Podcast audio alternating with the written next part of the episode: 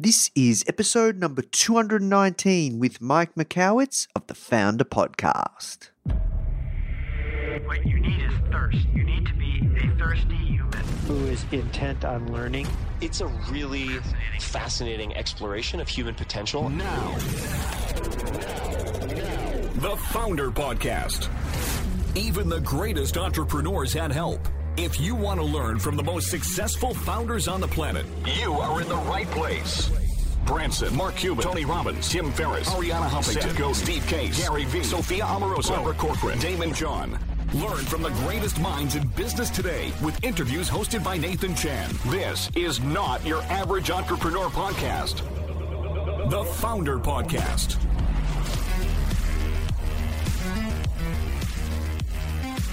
Hey guys, thank you so much for tuning in. Before we start today's episode, I just want to let you know that our goal at Foundr is to help entrepreneurs succeed however we can by giving away high quality content in the form of interviews, blog posts, podcasts, YouTube videos, you name it. We put out so much content to help you.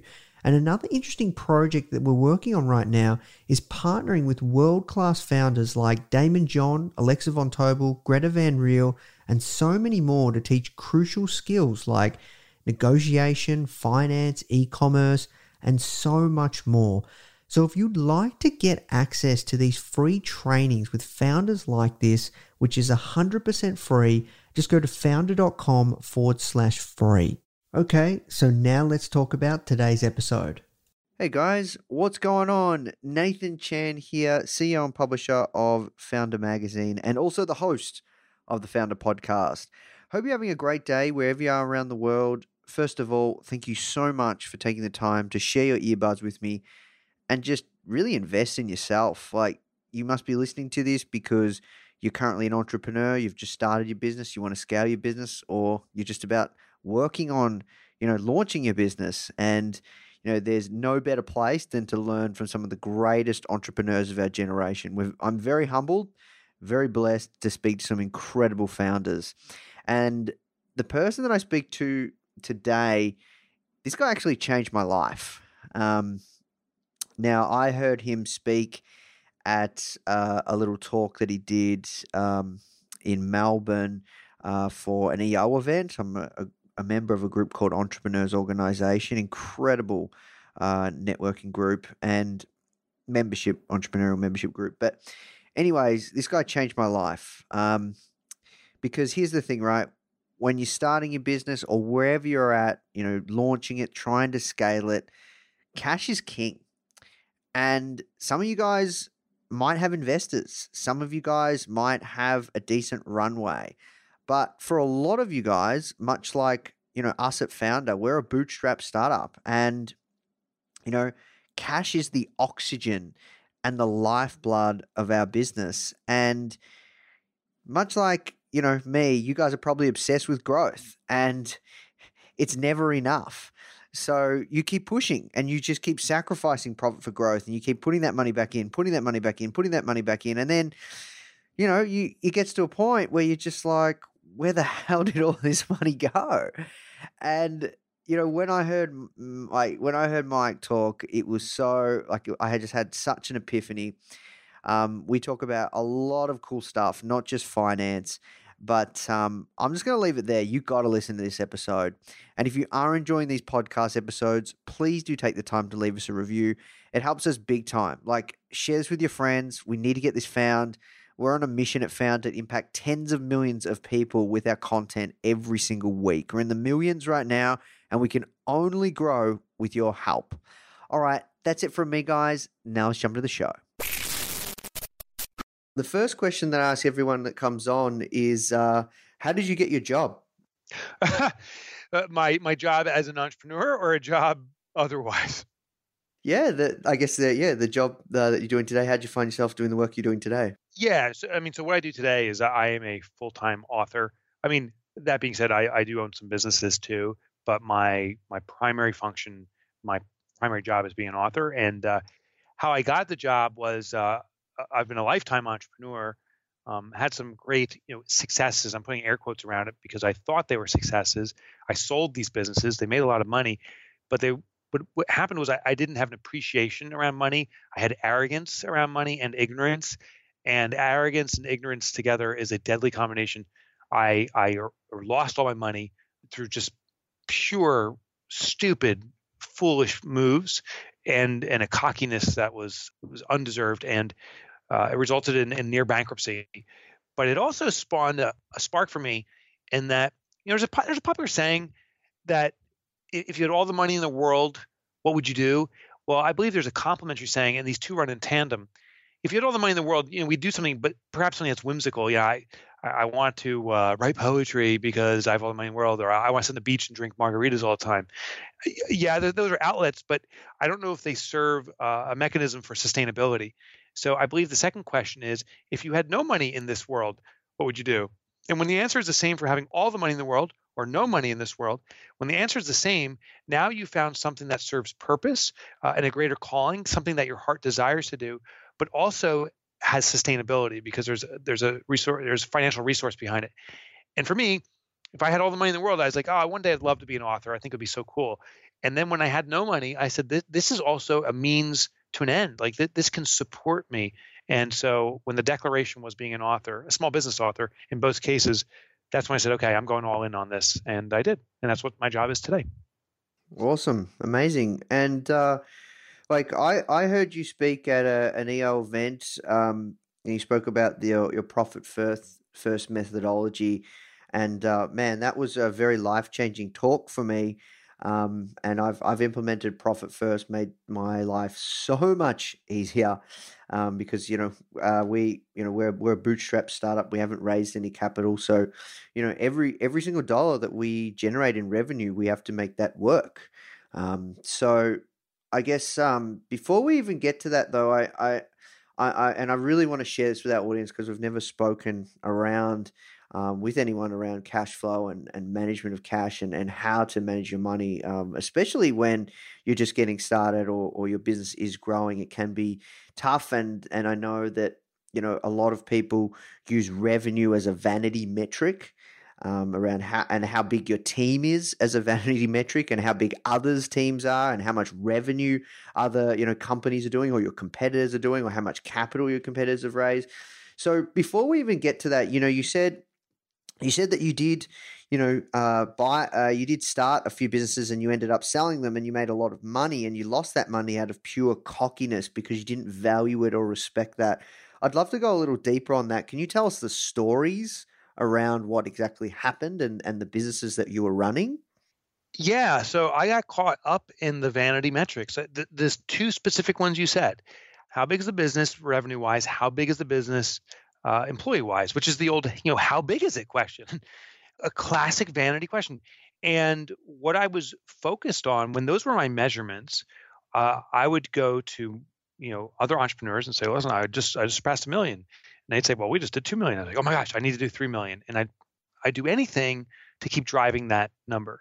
When someone said they had 10 employees, I was like proudly pounding my chest about 15 employees. And then when someone said they had 20, it's like, I need to get to 25 or 30. And what I foolishly thought was if I take care of those numbers, the rest of the business will take care of itself. In fact, you know, there's that saying revenue is vanity, profit is sanity, and cash is king. Um, I have a, a phraseology around it. I, I, believe that revenue is really stress points. The, the, the more revenue a business does, the more stress it puts on the business because revenue is a uh, is an obligation. Every time I sell something uh, and generate revenue, I have an obligation to serve that or deliver a product based upon it. So the more revenue I generate, the greater my obligation to my clientele. That's stress. I believe what offsets that, the, the balance, the the yang to that yin, is profit. And if I have tons of stress with no profit, tons of revenue with no profit, the stress points are so high that I was just sitting, you know, kind of banging my head against the corner of the wall, which I was. Uh, what happened though is uh, companies came in in both instances. I was in the technology space, technology services. One was in uh, setting up computer networks. The other one was in computer crime investigation. And both those businesses, uh, high high growth revenue, horrible profit, meaning they were losing money, extremely stressful. I was surviving check by check, you know, playing cash flow games, uh, stretching out my vendors, not paying them on time, begging clients to pay me early, just to cover the cash flow. And um, companies came in and bought both of them. And, and and arrogantly, I said, "Oh, clearly they're buying my companies because they see my genius." No, they were doing roll-ups. They were doing strategic acquisitions, saying, "Hey, if we buy this, you know, computer crime investigation company and ten others, we can minimize their bloated costs, consolidate it, and we can actually run very efficient businesses." So they were very strategic in what they were doing. I didn't see it. But I also took money off the table, which affirmed my cockiness. I was like, oh, see, they're paying me for this. I'm clearly a genius. I'm going to amplify this process and I'm going to start pumping and dumping businesses left and right. I actually became an angel investor. I now lovingly uh, reflect back upon those days and no longer call myself an angel investor. I prefer to call myself, and I shared, I shared this at the event. I, I prefer to go by the angel of death because I, I was so bad. Like I was so out of place, so in a zone uh, that was not my skill set. And I started approximately 10 companies simultaneously, disparate industries, nothing I was familiar with, putting money into them. And these businesses all failed because they, they you know, I, I, was inserting myself in ways that was inappropriate. I, I, didn't have any knowledge, and the the the entrepreneurs I was investing in uh, weren't entrepreneurs. They'd never started businesses before. They just had an idea. So I was just betting on ideas backed by people with no experience and one really ignorant, cocky person, me. Well, it took about two years, and all those businesses were out of business. And all the money I'd gained, and I had literally become a millionaire in my early 30s. Everything was gone. I mean, every penny. And I had to come home, uh, face my family, who I'd been shamefully lying to up to this point uh, by omission. I, I, didn't tell them how bad it was, nor did I even really acknowledge it to myself. I, I saw the money going away, so logically, I, I, I knew my bank accounts were depleting at a crazy fast rate, but emotionally I hadn't accepted it yet. Well, at this point uh, my life is around 2008. There was nothing left. I, I had to face the music, and I told my family. I was just sobbing in front of them, ashamed of myself. I actually told this story at, at the EO event you were at. My daughter uh, ran out of the room as I was telling the story. She was nine years old at the time. I thought she was running away, which I feel is appropriate when you know when when devastating news is delivered when, when we hit the darkest moments in our life the solution is i think to run away like you know go where no one knows us but as you know my daughter wasn't running away. She ran to her room grabbed her piggy bank came back to me and and, and looked me you know with these big eyes in my face and said daddy i'll support our family. And, and that was a, a moment of shame and embarrassment and frustration with myself also pride in her. I'll never forget the, the piggy bank was wrapped in duct tape and, and rubber bands, not because it, it was broken. Actually, it was pristine condition, but she wanted to block the stopper at the bottom. She wanted to ensure that no one ever took a penny out of there because she was saving the money for what she wanted, which was a horse. And she felt that most valued goal in her life uh, was was insignificant compared to saving her father. Um, so that I still choke up about it. I, I, I, that moment became a turning point for me. And it wasn't, by the way, it's not instantaneous. It's not like I said, "Oh, I know all the answers to my my my shortcomings," but it did plant the seed, uh, and it took me years. Over time, slowly, I started to reflect upon my life and and the arrogance I had, the the cockiness, uh, the ignorance, and um, started to really investigate that, and then try, set out to fix my own errors, my own problems. So it, the ironic thing is, all the books I've written, I have another one coming out too. Every book I write is always about really foundationally fixing myself. There's a saying: what we teach is what we in fact need to learn. And the books I write, I hope they serve thousands, you know, hundreds of thousands of millions of entrepreneurs is my dream. But honestly, it starts because I got to fix myself. So that that's how I became an author what ended up happening next after you know you you kind of hit rock bottom and you said you you come close to bankruptcy? Yeah so um this is also a, dark period of my life but i think it's important to share because i don't think i'm the only person that's faced this. When i uh, when i was facing bankruptcy i started to drink. I, I went through depression a mild form of depression. Uh, called functional depression. Functional depression is where you still have the ability to function uh, to some degree, but I remove myself from any social interaction. Uh, you know, I, I, hid away in the corner effectively. I, I started drinking a lot and uh, also um, be, became an insomniac. I couldn't sleep. and uh, it's kind of slogged along. You know, I, I remember looking forward to falling asleep, uh, begging I'd fall asleep because I couldn't, and when I fell asleep, hoping that I would never wake up. No, this is not a suicidal thought by any stretch of imagination, but I wouldn't wake up because I didn't want to face the next day and go through this dark cloud again. And the process would happen over and over. You know, another turning point uh, for me was I was talking with a group of peers, and this one guy, I told him what I was going through, and he looked at me and said, "You know, you really need to start a journal."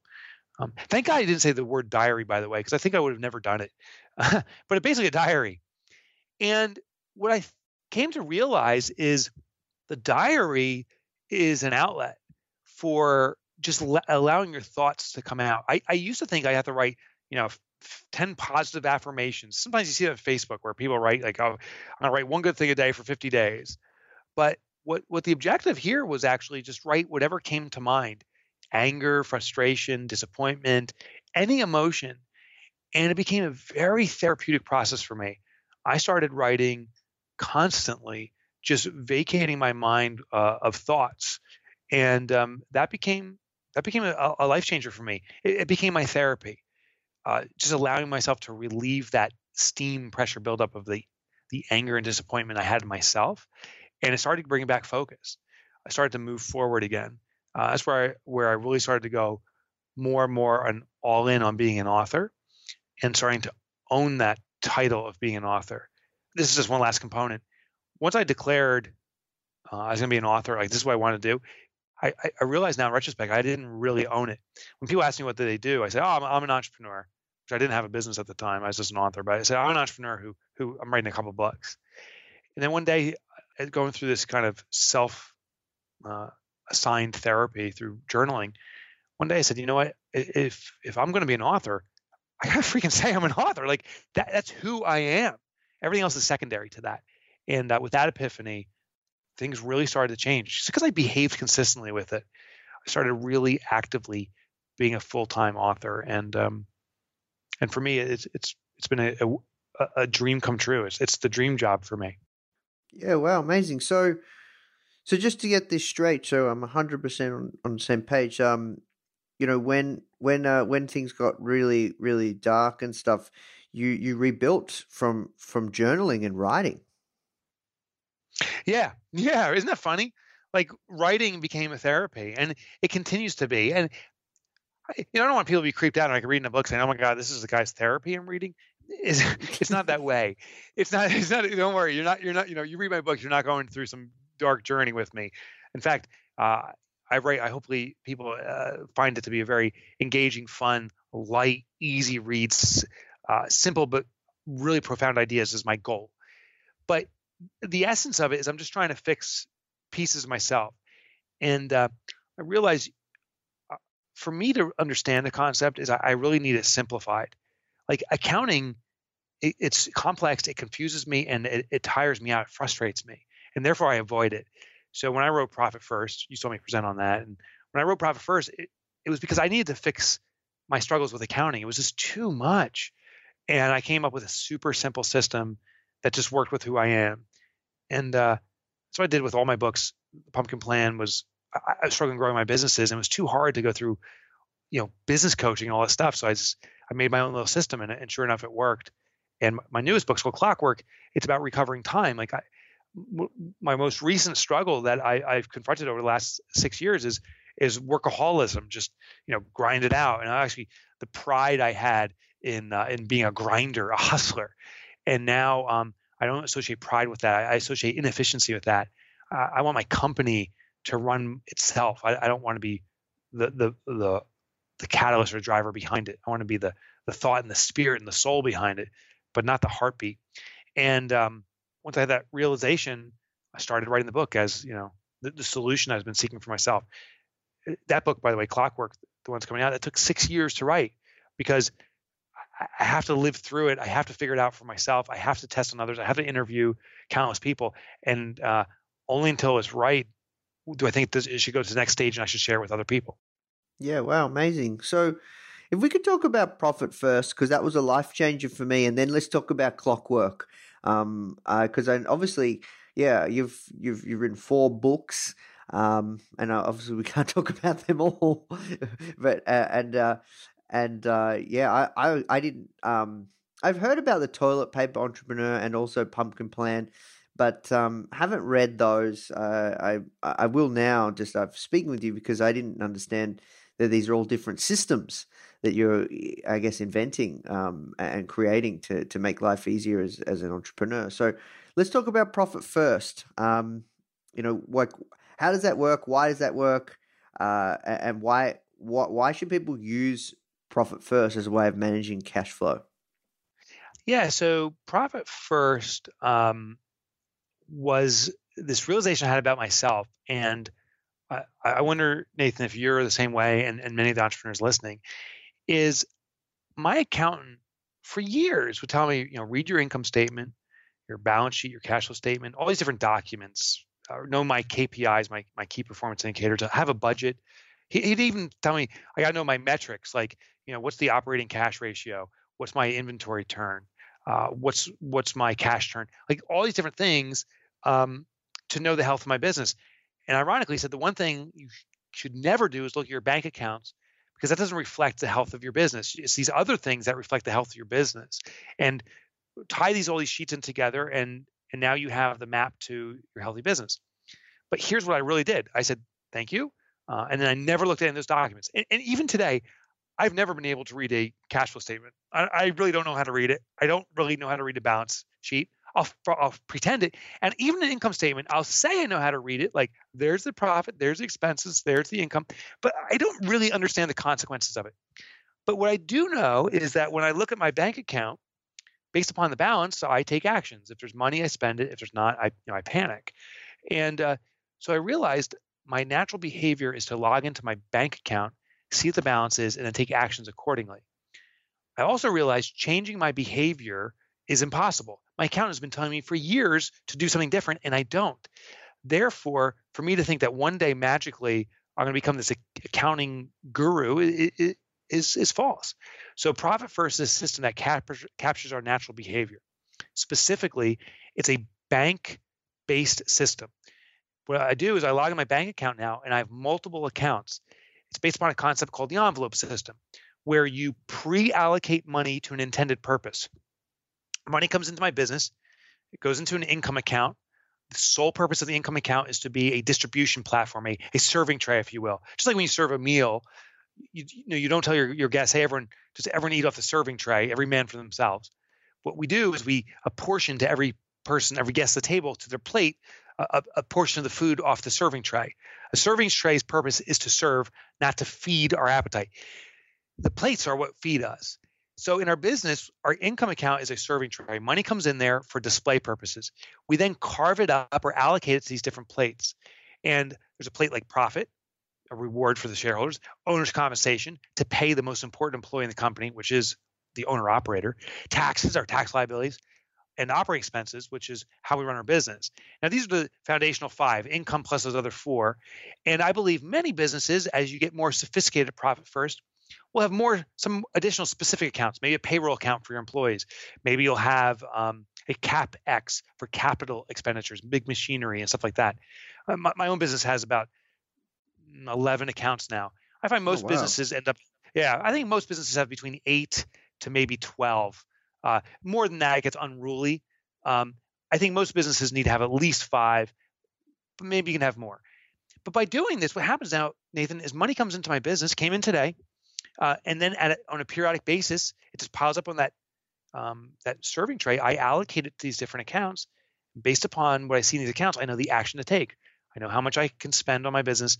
Um, actually, took uh, owner distributions today, so I knew oh, exactly. Oh wow! Congratulations! Thank you, thank you. Um, this is the, by the way, this is the weekly distribution. Um, the, the, that that owner distribution, the profit distribution came out a week ago because that was the end of our quarter. We're on the calendar year, so April first, uh, the profit distribution came out. And uh, what's interesting is the owner distribution supports my lifestyle. Uh, it's my expected income, and it, it's you know I do everything to grow that over time, growing my business and then the profit is a is a bonus on top of it. But what it does is it controls my expenses. I know exactly what I have available to run my business. I know exactly how to manage the the, the business because this is how much money I have to do things. So it just brings clarity on the use of money before I spend a penny. Mm. Yeah. So, what was so life changing for me when I heard about the system, implemented it, it's amazing we still use it today, is it gives every single dollar that comes into your business a purpose. And before that, um, you spoke about, I think it was Parkinson's law. Can you share yes. around Parkinson's law? I thought that that yeah, was like sure. that was like wow epiphany for me because I was the same. I, I got it, man.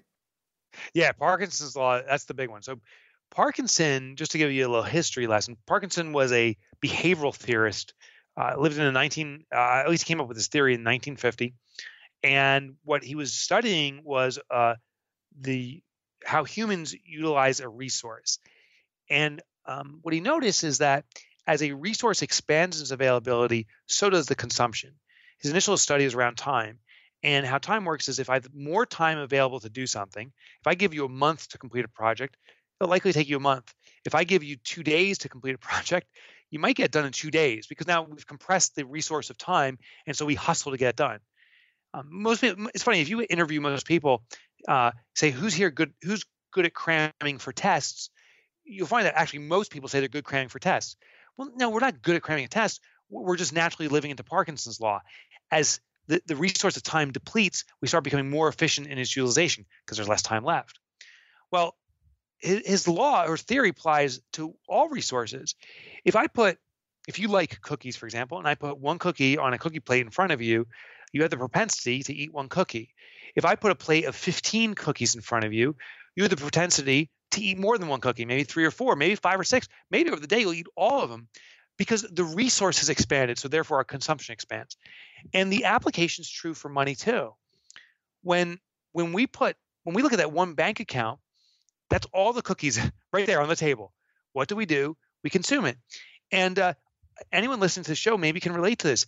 Have you noticed, listener, as your income increases, it's almost uncanny that your expenses seem to increase at the exact same rate. Every time you think you take a step ahead, your expenses instantly are, are catching up to it. You can never get ahead. If you ever experience that or you feel that way, that's Parkinson's law.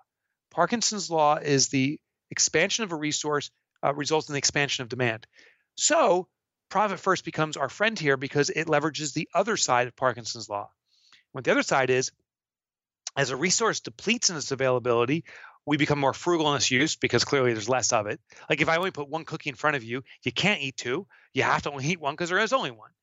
But the other thing is we become more innovative. We find ways of stretching it out. You know, you break that cookie in little bits, and you have a little nibble here, a little nibble there. Um, with with, uh, with time or with money, uh, if you if you reduce the amount of money available, uh, yes, you'll spend less, but you'll also say, ah, maybe I don't need new furniture. Let me buy used furniture. Maybe I don't need a new computer. Let me see if I can uh, get one from a company that's that's upgrading their computers and get get one for free. Um, we we start looking for innovative ways to get the same results at no or little cost, and that's where profit first really works for us. In practice, money flows into our business.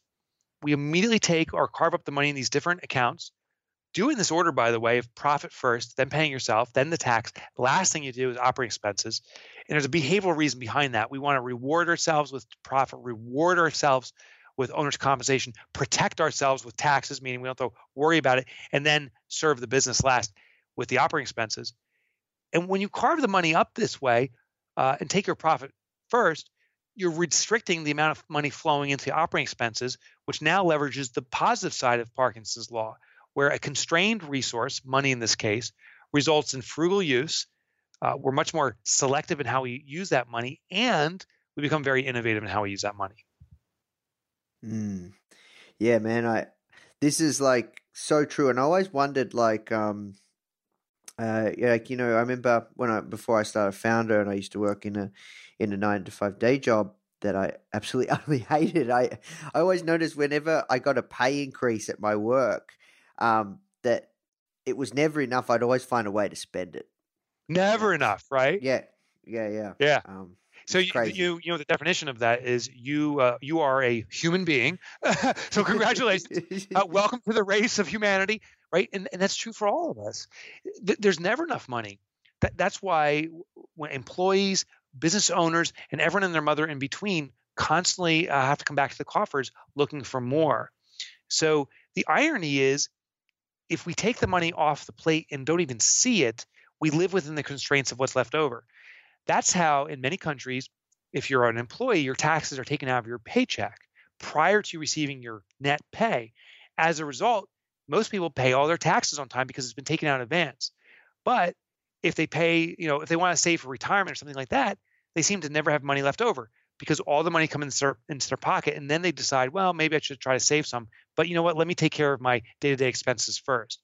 So if you want to protect money you got to protect it from yourself. Remove that profit hide it before you even really touch it effectively. Remove those taxes hide it before you touch it and sure enough your lifestyle will adjust to live off the remainder Mm, yeah, no, was, this was this was really life changing for me, guys. So I, I'm really excited to have Mike on to share this with you. And and for me, another big thing, a big epiphany was was once you start using this system, um, when the money has the purpose. Because me, I'm I'm a growth junkie, like most entrepreneurs. So growth, growth, growth. Any meter money that we have coming in, we just keep putting it back into reinvest to keep growing.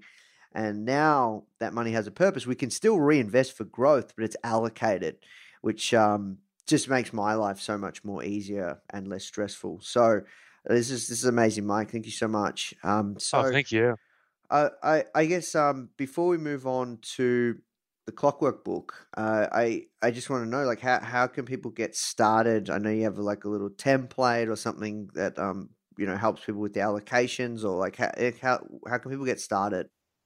Yeah, so I'll give you an, an actionable tip you can take without you know needing to download or access anything. But there is a download.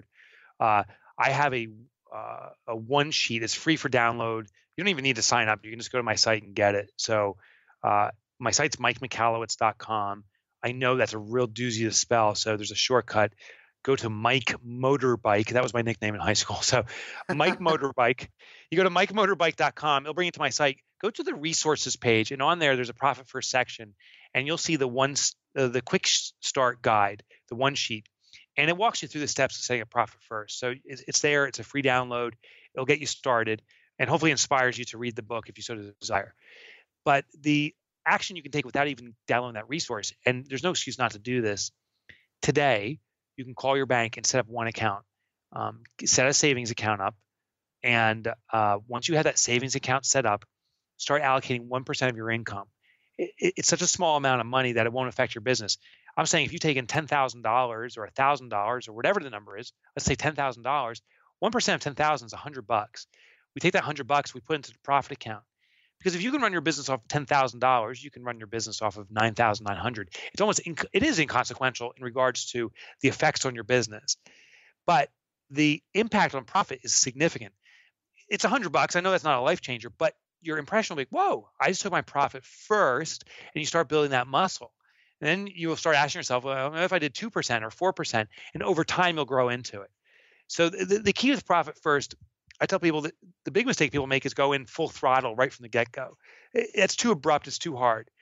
I found businesses that successfully implement profit first, and we now have over 75,000 companies doing this. So it's not like this is our first yeah, first wow. arrival at the rodeo. Yeah. So it's not our first arrival at the rodeo. We, we've seen businesses go through this. The ones who are successful inevitably start really slow, build their profit muscle. And they do it this way. They set that one account, they start allocating profit toward it, 1%. Maybe a few months later, they go to 2%. Maybe a few months later, they add another account like owner's compensation. Maybe it takes them a year, maybe even two years, but over time, they start building more and more muscle. And then uh, achieve you know permanent profitability.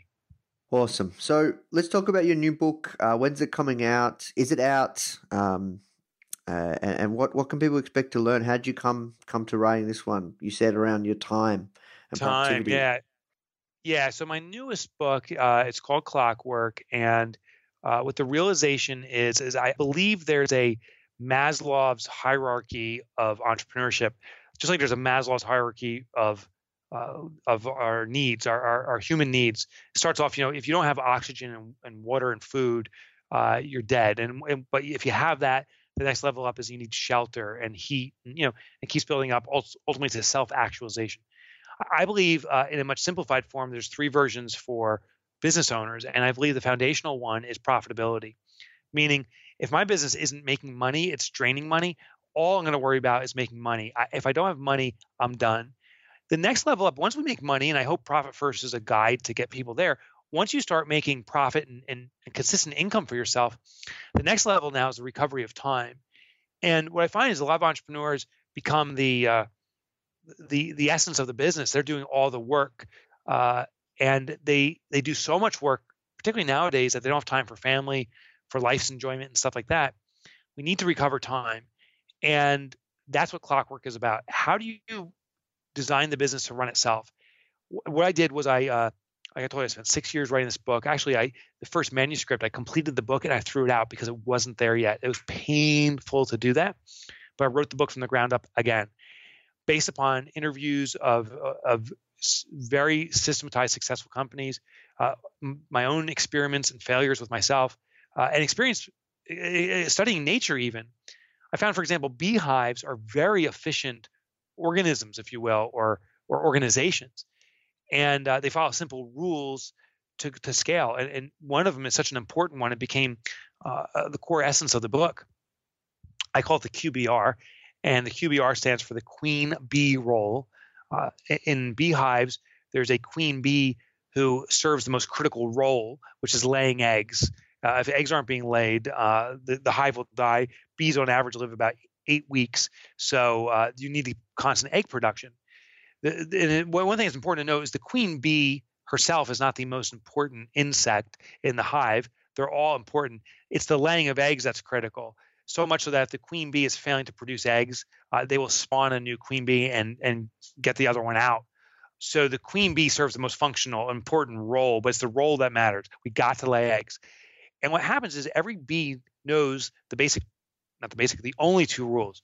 Rule one is you protect the queen bee role. If eggs aren't being laid, we got to make sure that the eggs are being laid. That means get the, the queen, give her food, uh, fan the eggs, uh, fan the queen bee, cool the hive, heat the hive, um, or eradicate the queen bee and get another queen bee spawn stat. Like it matters that much.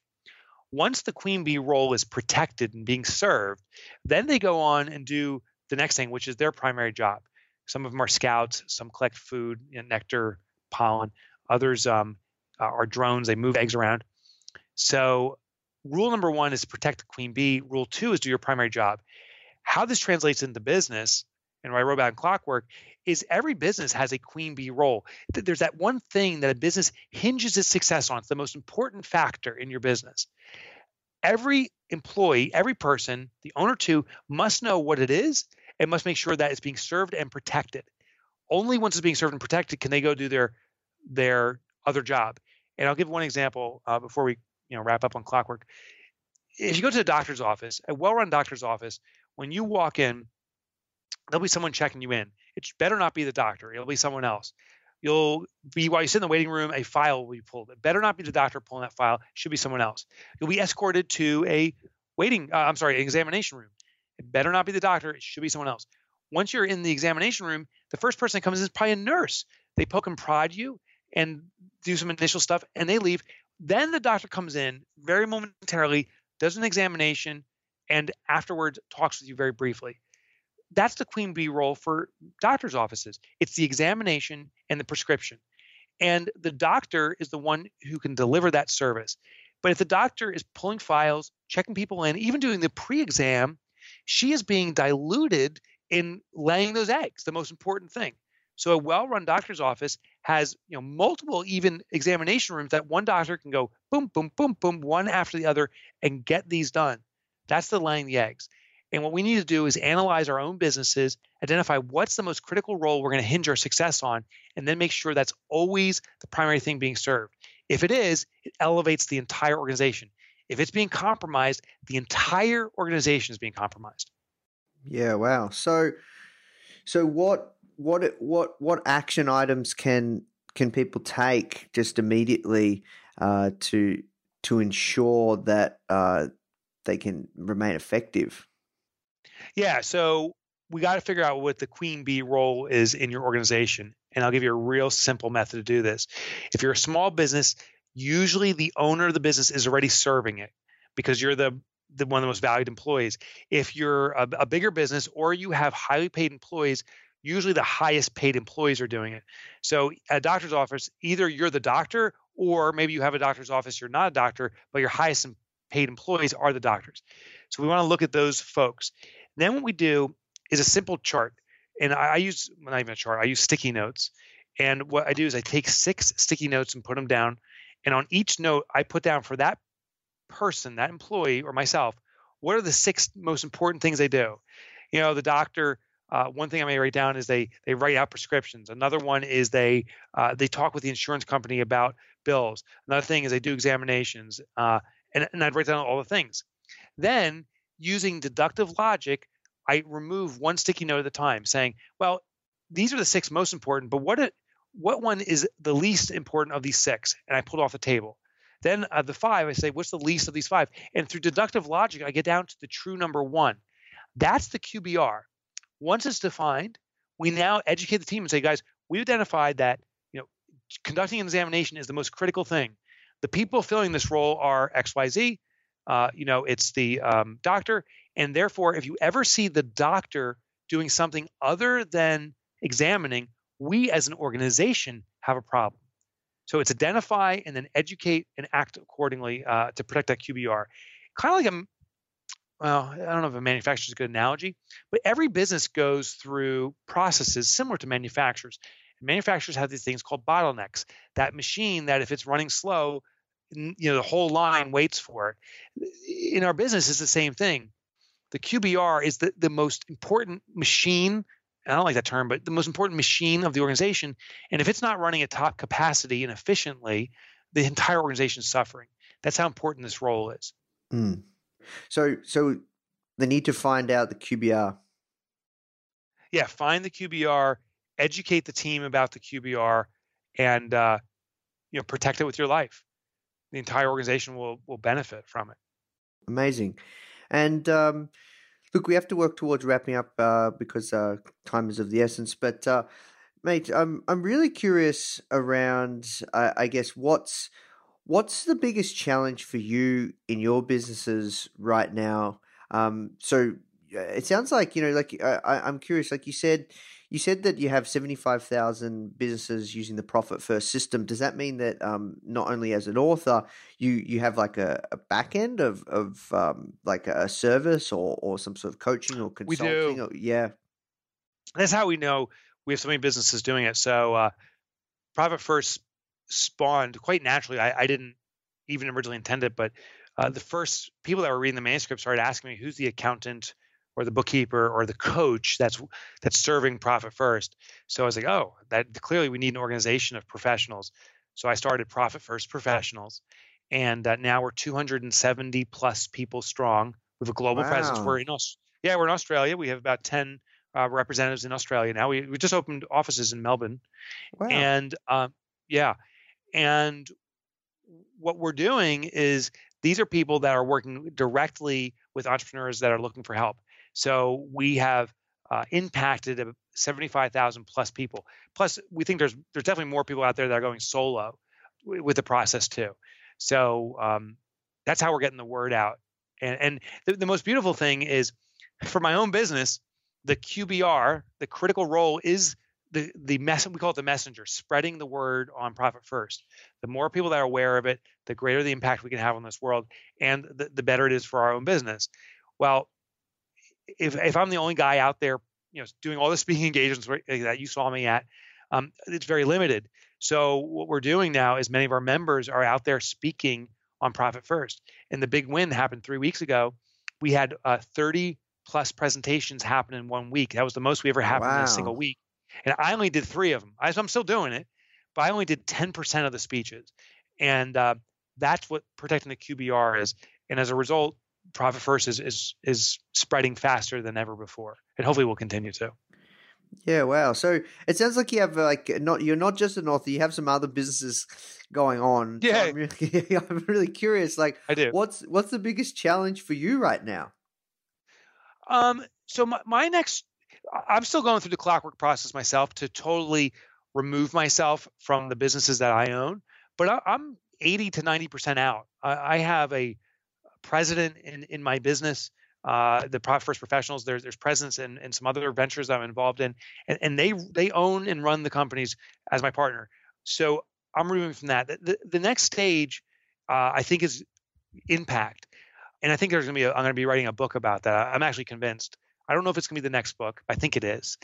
Is um, I, I believe the final part of Maslow's entrepreneurial hierarchy starts at profit, goes to time, and the last thing is, is soulfulness or impact.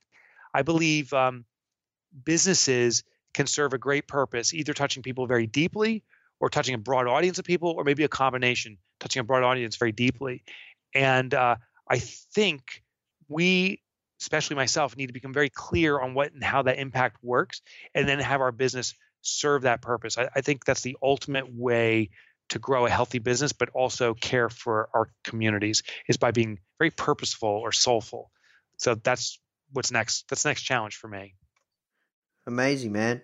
Well, look, I'm a massive fan of your work. I'm, I just cannot thank you enough for taking the time to uh, uh, speak with me and share uh, all of your wisdom with our audience. So, uh, where's the best place people can go to find out more about yourself and your work? I know you said, um, I think what was the what was the nickname? Mike, Mike Motorbike, yeah, Mike yeah. So Mike Motorbike. So go to MikeMotorbike.com.